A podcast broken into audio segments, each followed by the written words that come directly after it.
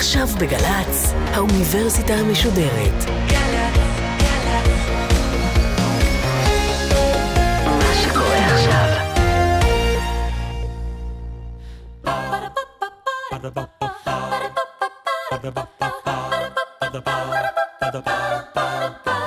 האוניברסיטה המשודרת בשיתוף מיזם וויז מציגה המדען העירום, מיטב החוקרים בישראל בשיחה עם בן שני, אחד על אחד, מול קהל. והפעם הפרופסור נועם סובל מהמחלקה לנוירוביולוגיה במכון ויצמן למדע על מסתרי חוש הריח האנושי. עורכת ראשית, מאיה גאייר.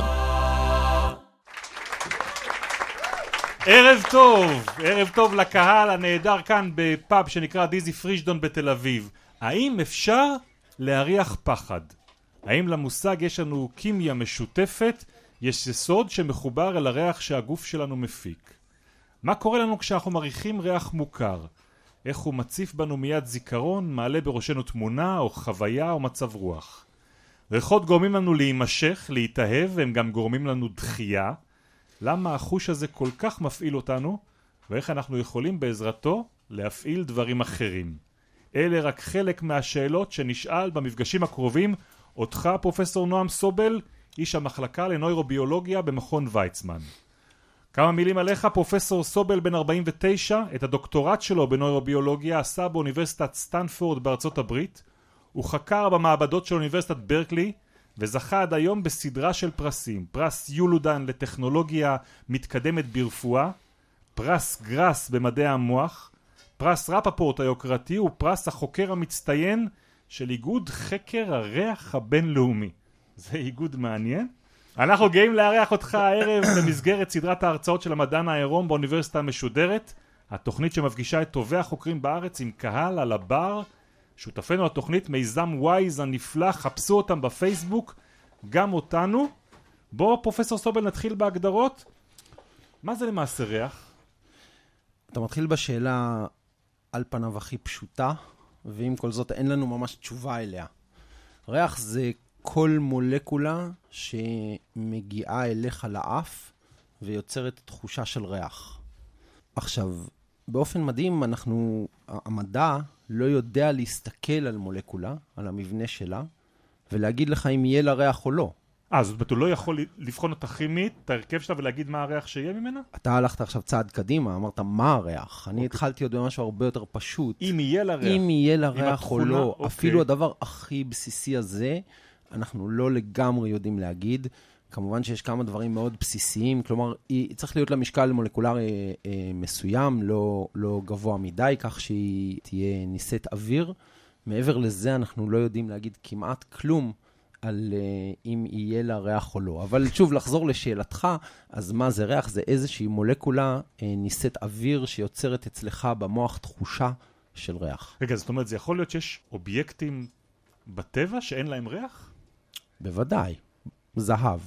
אין לו ריח. אני מאוד אוהב זהב ואין לו ריח. אוקיי, ואם אני מריח בכל זאת את התכשיט, מה אני מריח ממנו? אה, את היד שנגעה בו קודם, אה, אתה יודע, זה כמו שהריח של שטרות 100 דולר, למשל, הוא קוקיין. אוקיי. כי, כי זה נכון, אגב. זה נכון. כן? זה כן, בדוק? זה, זה בדוק. אה, זה באחוזים בלתי נתפסים, לפחות בעולם שלי, אנחנו לא, לא עושים הרבה קוקיין במכון ויצמן. אבל- כן. אז איך זה עובד? אמרת, היא צריכה להיות קלה מהאוויר. היא, אנחנו יודעים, פוגשת אותנו בסופו של דבר דרך האף. רק דרך האף? לא. אוקיי. אוקיי, אז, אז, אז בוא נגיד קצת על מה שאנחנו יודעים, אה, איך זה עובד. אה, קודם לענות לשאלתך, בשביל שלא להתחמק ממנה, אז אה, גם דרך הפה מולקולות ריח מגיעות למערכת הריח ויוצרות תחושת ריח. למעשה זה חלק גדול ממה ש... אה, מההנאה שאתה מפיק מאוכל. ירחות שעולים לך דרך הפה לתוך האף, מהטעם, מהלשון, או שמה שפשוט עובר... ממש? ריחות שעולים מהפה דרך חלל הגרון האחורי אל האף, אוקיי. בכיוון ההפוך. אבל בוא, בוא, בוא ניתן איזשהו מבוא של דקה, שנדע איך המערכת הזו בנויה. אוקיי? מה קורה שאנחנו מסניפים אה, מולקולות ריח, שאכן אה, עולות לנו... דרך אגב, המונח מסניפים הוא מונח שאתה משתמש בו גם במחקר? אה, ב- בוודאי, ואני מחפש אה, מקבילה עברית טובה, מסתבר שבאופן פורמלי המקבילה העברית להסנפה זה ריח ואיכשהו ריח לא אה, קולע טוב לדעתי, כי ריח מכיל בתוכו את המילה ריח, ואתה יכול להסניף בלי ריח, וזה חשוב ההבדל הזה, ואולי, אני בטוח שניגע בזה בהמשך. אבל uh, אני uh, אגיד כמה מילים, שוב, לשים אותנו על איזושהי uh, uh, קרקע בסיסית משותפת, על מה קורה ש, שמולקולות ריח נכנסות לנו uh, לאף ו, ונחוות כריח. אז המולקולות האלה מטפסות מרחק של כ-7 סנטימטרים לתוך הנחיר, okay. אוקיי. ונקלטות ונתפסות במשטח של קולטנים. שיש לכל אחד מאיתנו באף. אתה מדבר כבר על גובה שקרוב לאזור העיניים או משהו כזה. כן, עם ממש בין העיניים פחות או יותר, אבל okay. אוקיי. עדיין מחוץ לגולגולת. אוקיי. Okay. ושם הריח נתפס אה, בשכבת קולטנים, כאשר לכל אחד מאיתנו יש כשישה מיליון קולטנים כאלה, מכ-450 סוגים שונים. זה המון. למה אני אומר זה המון? יש אנשים שחושבים ש... חוש הריח הוא לא חלק גדול מהקיום שלהם אולי. Okay. אוקיי. זה אומר שמשהו כמו 5-6 אחוז מכל הגנים שלך, כל מה שהם עושים זה מקודדים את סוגי הקולטנים הללו. תשווה לי את זה לחושים אחרים, לראייה למשל. שלושה סוגי למעשה סוג אחד של קולטן שמגיע בשלושה וריאנטים. שלושה מול 400? 50, כן.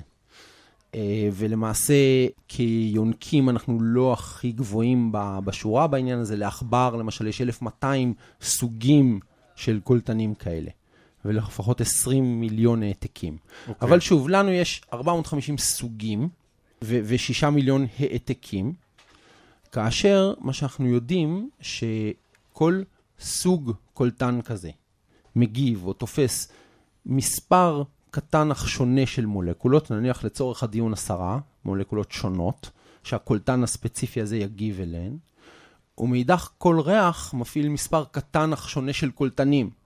בוא נגיד גם עשרה לצורך העניין. אוקיי. Okay. כל זה מצטבר לומר שיש לך בפוטנציה מרחב 450 מימדי לקודד בתוכו את עולם הריח. זה, זה מרחב בלתי נתפס. אני מכיר כל כך הרבה ריחות? זה, זה, זה, זה נגעת בסוגיה שהיא נושא חם בתחום שלנו, כי לאחרונה היה מאמר בכתב העת סייאנס, שהוא מאמר מאוד יוקרתי, שטענה אה, או הדביקה מספר למספר הריחות שאנחנו מסוגלים להבדיל ביניהם, אה, והמספר, אם אני זוכר נכון, היה 100 טריליון. אה, במאמר, והמאמר עורר הרבה מאוד בלגן. Okay. אוקיי. אבל כך או כך, אם זה 100 טריליון או 10 מיליון, זה לא מאוד משנה מבחינתנו. המספר הוא עצום, עצום. אנחנו מסוגלים להבחין מספר עצום, בלתי נתפס של ריחות. אה, באמצעות המערכת הזו. אתה יכול להגיד למה אבולוציונית דווקא, דווקא אנחנו, בני האדם, פיתחנו כזאת יכולת? א', זה לא דווקא אנחנו בני אדם, אנחנו אה, יונקים, אני מוכרח לומר לך. אוקיי. ואנחנו אה, חברים לא רעים במשפחה הזו, כלומר, אה, אנחנו, יש, יש יונקים כמובן עם חוש ריח אה, יותר טוב משלנו. אה, חולדות, עכברים, כלבים, כמו שכל אחד אה, אה, יודע. יש כל מיני אגדות על דובי קוטב, אני לא יודע אם הן נכונות או לא. מה, שמעריכים מקילומטרים? כן. וכל זה באף. עכשיו, זה מעניין מכמה בחינות, ואולי ניגע בזה בהמשך, אז אני אגיד את זה עכשיו שוב בתור חלק מהמבוא שלנו, שהקולטנים האלה שנמצאים באף, הם למעשה קצות עצבים שהם נוירונים, הם, הם אותם סוג עצבים שמרכיבים לנו את כל המוח, וזה הנוירונים היחידים, העצבים היחידים מהסוג הזה שהם בקשר עם העולם. שהם מחוץ לגולגולת. כלומר, יש לנו עצבים בכל הגוף, אבל הם חלק ממה שנקרא מערכת העצבים ההיקפית. בראייה זה לא עובד אותו הדבר? לא, כי יש לך עין לפני כל הסיפור הזה. כלומר, אם אתה רוצה לגעת בקולטנים האלה של, של מערכת הראייה, אתה צריך לעבור עין, okay. אוקיי. עדשה, כל מיני דברים שיש okay. שם. הקולטנים שהם נוירונים... אתה יכול ממש לגעת בהם עם איזשהו קיסם? ו... ואני עושה את זה, ואולי ניגע בזה אחר כך, לא קיסם, אלקטרודה, אבל היא נראית כמו קיסם, אבל מבחינתנו זו הזדמנות אדירה. כלומר, לנו יש פה תאי... מוח, עצב לכל דבר ועניין, נוירונים, שאני יכול להגיע אליהם בנבדק במעבדה, לא, לא בניתוח או משהו כזה. ו- וזו הזדמנות מיוחדת מאוד שאנחנו מנצלים אותה, ואולי ניגע בזה בהמשך. אוקיי, okay, אז זה אומר משהו לגבי הקשר שיש בין החוש הזה לבין המוח. כמה הוא מגרה את המוח שלנו בעצם? הוא, הוא מגרה את המוח בצורה מאוד ראשונית ומאוד מיידית, אז uh, אתה, אתה מכין לי את המשך תיאור המערכת הזו, אז פה יש לנו קולטנים תאי עצב לכל דבר ועניין, שנמצאים באף, ומשם הם אה, מתאגדים וחוצים את הגולגולת, זו הנקודה הדקה ביותר אה, של הגולגולת. כל מי שראה סרט ברוסלי יודע שאם נותנים לבן אדם מכה באף, זה, האף נכנס לו למוח, משהו כזה. אוקיי. אז זה, זה, זה, יש לזה איזשהו בסיס מדעי, והבסיס המדעי הוא שאכן זה המקום הדק ביותר בגולגולת, שבו עצבי הריח נכנסים אה, מהאף לתוך המוח. לאיזה אזור במוח? אז הנקודה הראשונה שהם מגיעים אליה זה איזשהו איבר שנקרא האולפקטורי בלב בלועזית, ובהיעדר מונח טוב יותר בעברית, הפקעת של חוש הריח. אמ, עכשיו, במהלך הזה, אה, ש- של הכניסה של התאים האלה וההגעה שלהם מה- ממרחב המשטח הקולטנים, שנקרא אפיטל, ואל הנקודה הבאה, אל, אל אה, פקעת הריח או האולפקטורי בלב, אה, קורה מקרה האיחוד החריף ביותר שאנחנו מכירים במערכת העצבים, או החזק ביותר שאנחנו מכירים, ולמה אני מתכוון? מה שקורה הוא שכל הקולטנים מאותו הסוג מצטרפים ונפגשים בנקודה אחת. אוקיי? אז אם יש לך, אמרנו, 450 סוגים, 6 מיליון העתקים, אנחנו לא יודעים בדיוק את ההתפלגות, אבל נניח שיש לך חצי מיליון מסוג א', אוקיי. כל החצי מיליון האלה נפגשים באותה נקודה, בפקעת. אני קצת מפשט, כי יש שני נקודות כאלה, יש שניים או אחד, זה אותו דבר אוקיי, אבל בביולוגיה. מה המשמעות של העובדה ש- שהם נפגשים בנקודה הספציפית הזאת ומפעילים אותה? אוקיי, שאלה מצוינת. אם אנחנו רוצים להבין איך המערכת הזו בסוף מקודדת ריח, אם נחשוב על זה רגע, אמרנו שכל קולטן מגיב למספר מסוים של ריחות, אבל בואו ניקח, נדמיין מקרה שהוא ממש לא קיים, אבל לצורך העניין שיש קולטן של לימון, אוקיי. לשם ההמחשה. ולימון יש בו כ-200 מולקולות שונות, אוקיי? עכשיו, קולטן הלימון הזה מפוזר לך באף, אבל כל קולטני הלימון האלה מגיעים לאותה נקודה בבלב. אז אם נוכל להסתכל על הבלב, ויש מדענים שיכולים להסתכל על הבלב, לרוב בחולדה או בעכבר, שפותחים את המערכת ומסתכלים עליה, אז אם אנחנו נראה את האזור הזה פועל, אנחנו נדע לימון. עכשיו, כלומר, זה, זה נותן לנו פתח להבין איך עובד הקידוד. למעשה, בגלל ש, שכל ריח בעולם האמיתי הוא לא סוג אחד של מולקולה, אלא הרבה סוגים של מולקולה, למשל קפה, בערך 800 מולקולות, יין אדום, שיש אנשים פה שבטח שותים גם בערך 800 מולקולות שונות. כלומר, זה יפעיל הרבה מאוד סוגי קולטנים.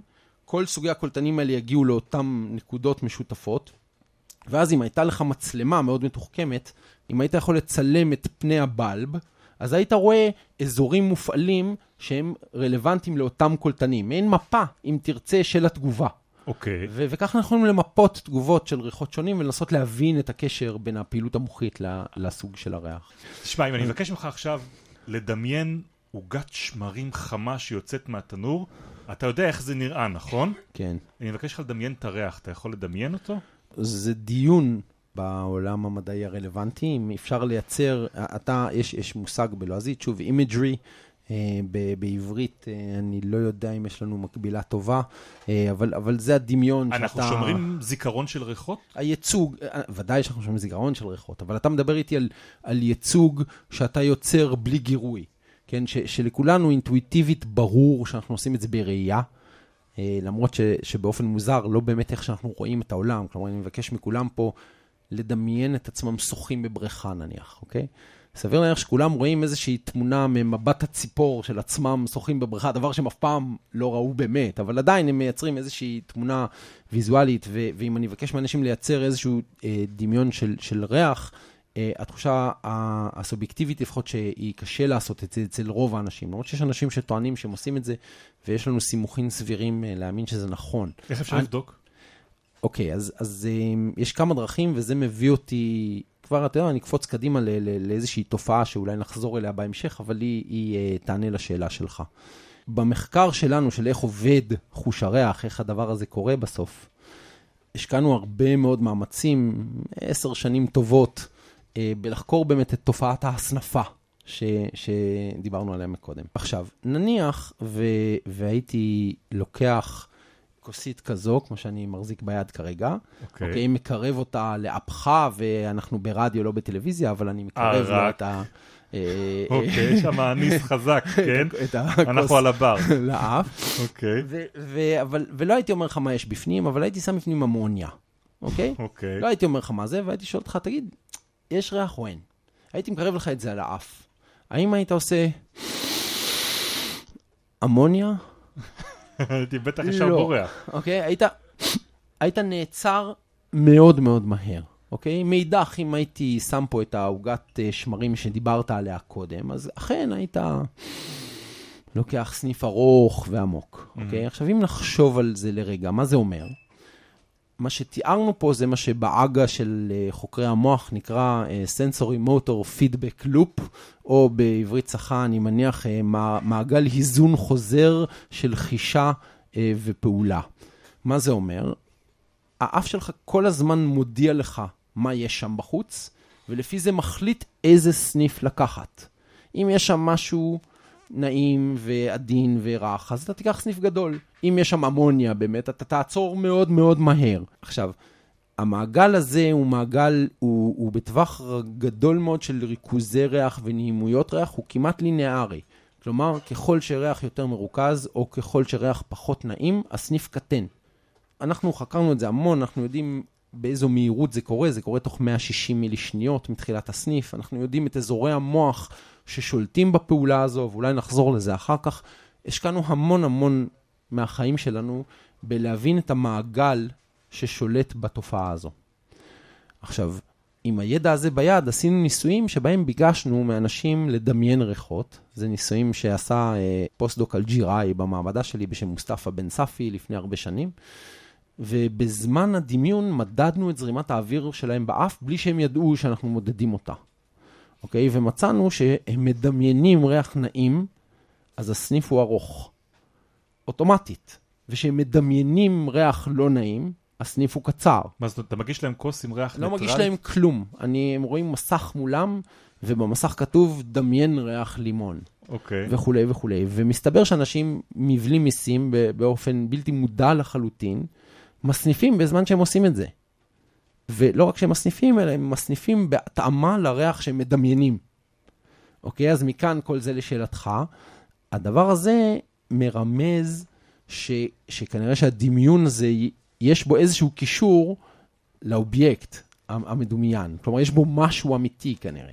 אוקיי, יש גם כן עניין של ציפייה שלי ל- לריח? זאת אומרת, כשאני לוקח את הגבינה המסריחה, אני מחפש את הריח הזה כבר אה, לפני שהיא מגיעה אליי לאף. ודאי, הציפייה תשפיע גם על איך אתה מסניף וגם על מה אתה מריח, וזה כמובן נכון לא רק לריח, זה נכון בכל החושים.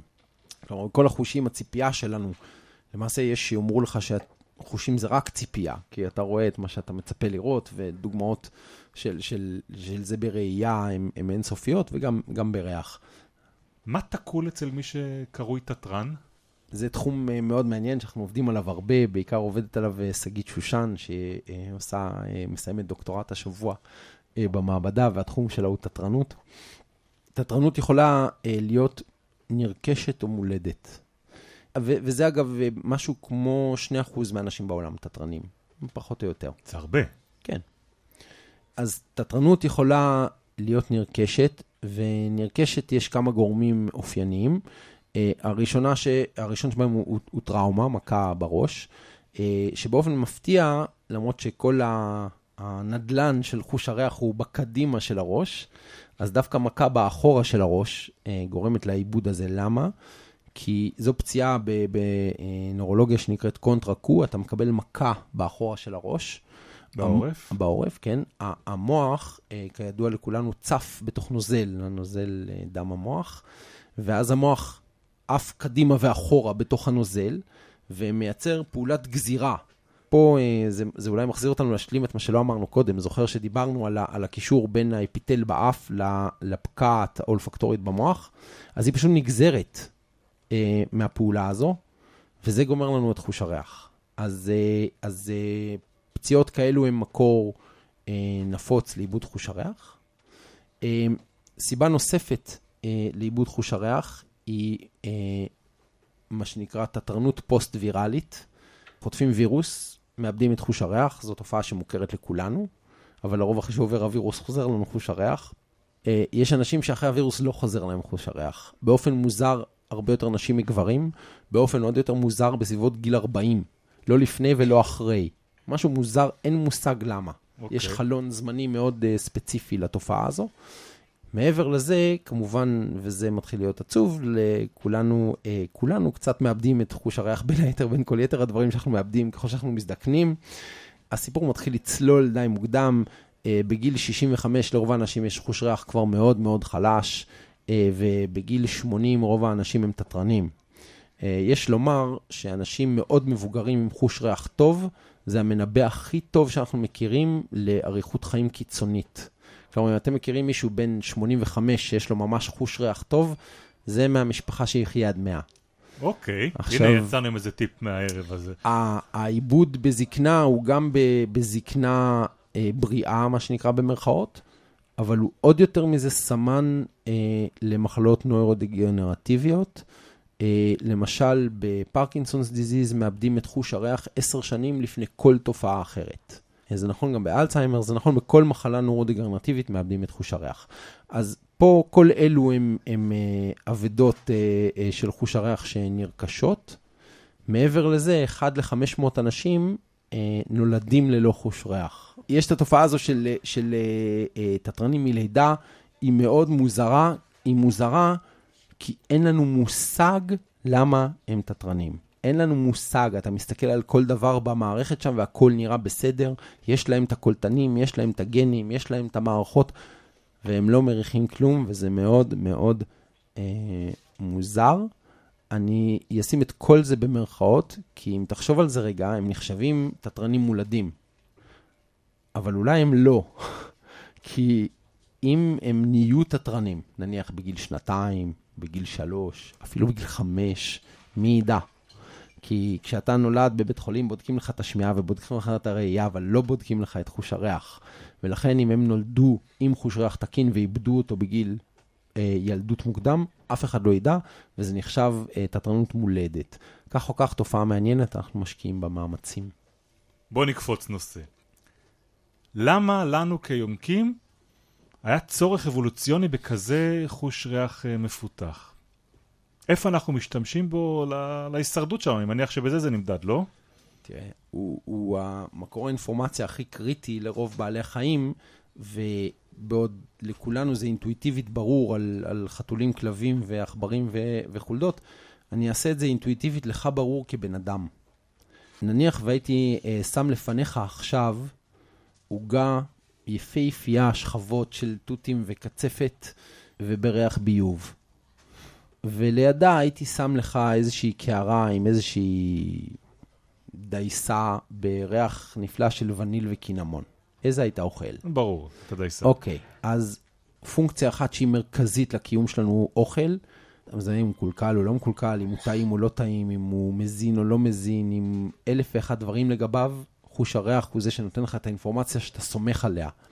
אבל עכשיו אני אקשה לך עוד יותר, ואני אגיד לך שאני אכיר לך בת זוג או בן זוג, מה שיותר מעניין אותך, ואני אתן לך שני אופציות, ואחד מהם יהיה חתיך או חתיכה אה, לא נורמלית, אבל שוב פעם, בריח ביוב. הסנסתי פה קצת, אבל אתה יכול לדמיין לעצמך מה עובר לי בראש, כן? והשני או השנייה יהיו בריח אה, החטא בהתגלמותו. עם איזה תעדיף לצאת מפה היום. אוקיי. אני אשמור לי את הזה, אבל זה ברור, אוקיי, כן? אז, בשני הפונקציות הכי מרכזיות האלה לקיום שלך, מה אתה אוכל ומה אתה לא אוכל, אה, ועם מי אתה מתרבה ועם מי אתה לא מתרבה, אה, אין ספק שהאף שלך הוא המקור הכי אמין לאינפורמציה. אז אני מקווה שעניתי לך למה זה חשוב. התחלת. לענות לי, אבל כן. אני בטוח שבשלב הזה, יש לנו פה סביב הבר הרבה אנשים שכבר יש להם מה לשאול אותך, פרופסור נועם סובל. כן, כאן כבר יש שאלה. קוראים לי uh, בהט ויש לי uh, שני מיליון שאלות, אז אני אשאל את הראשונה רק.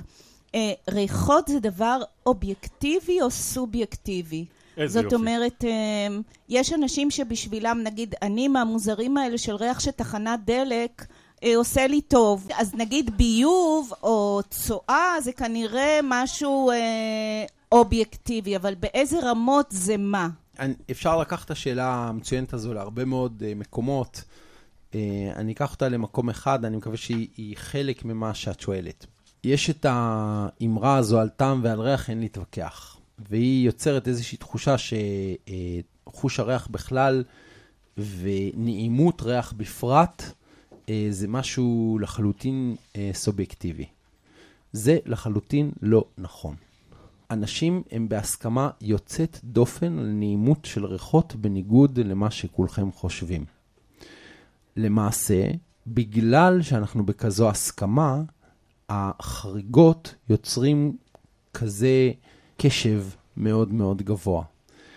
למה אני מתכוון? אם תבואי אלינו למעבדה וניקח אלף ריחות, נניח שיש לנו, ואני אתן לך לארח את האלף ריחות האלה, ואם בתור, בהתחלה, בתור מבחן פשוט, אני אכריח אותך להגיד לי נעים, לא נעים על כל ריח. אני ואת נהיה בהסכמה על לפחות 990 מהאלף האלה, אוקיי?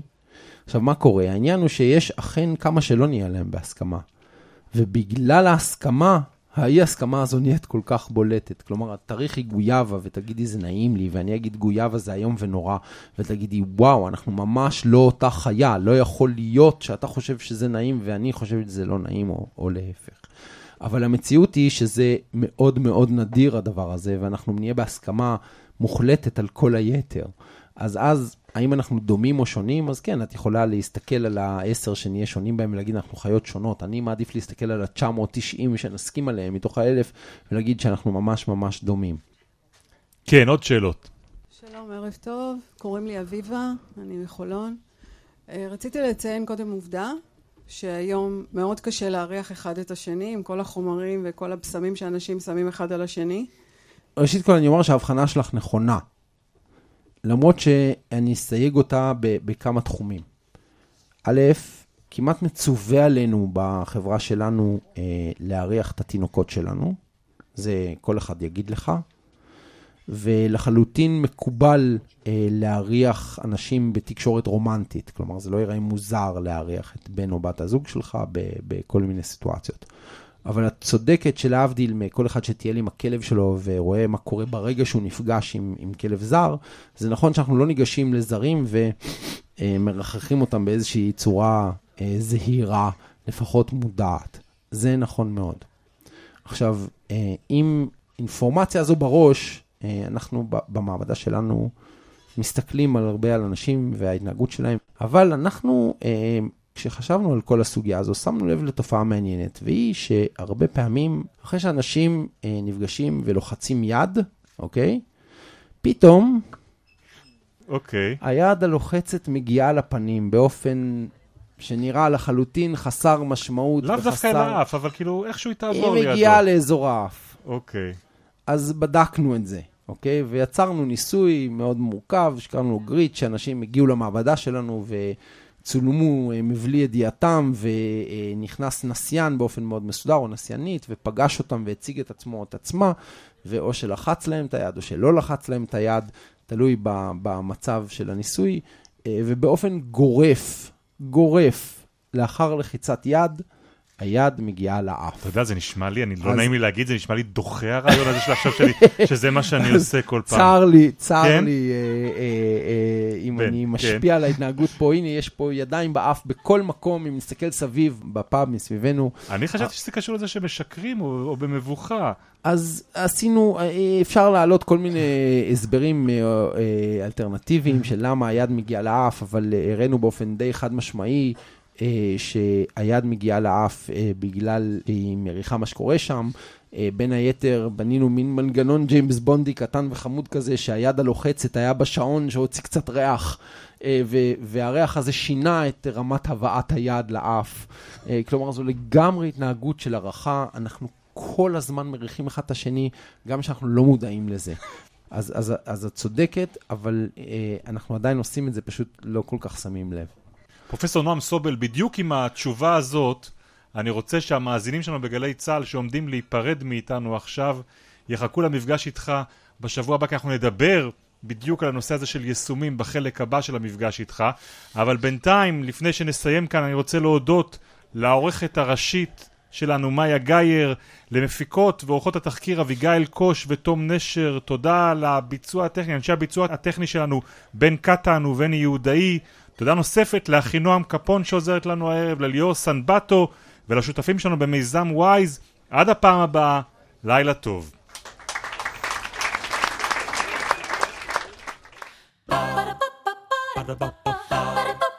Ba-da-ba-ba-ba האוניברסיטה המשודרת, המדען העירום. בן שני שוחח עם הפרופסור נועם סובל מהמחלקה לנוירוביולוגיה במכון ויצמן למדע על מסתרי חוש הריח האנושי. עורכת ראשית, מאיה גאייר. עורכות ומפיקות, אביגיל קוש ותום נשר. מנהלת תוכן, מאיה להט קרמן. עורך דיגיטלי, עירד עצמון שמייר. האוניברסיטה המשודרת, בכל זמן שתרצו, באתר וביישומון של גל"צ ובדף הפייסבוק של האוניברסיטה המשודרת.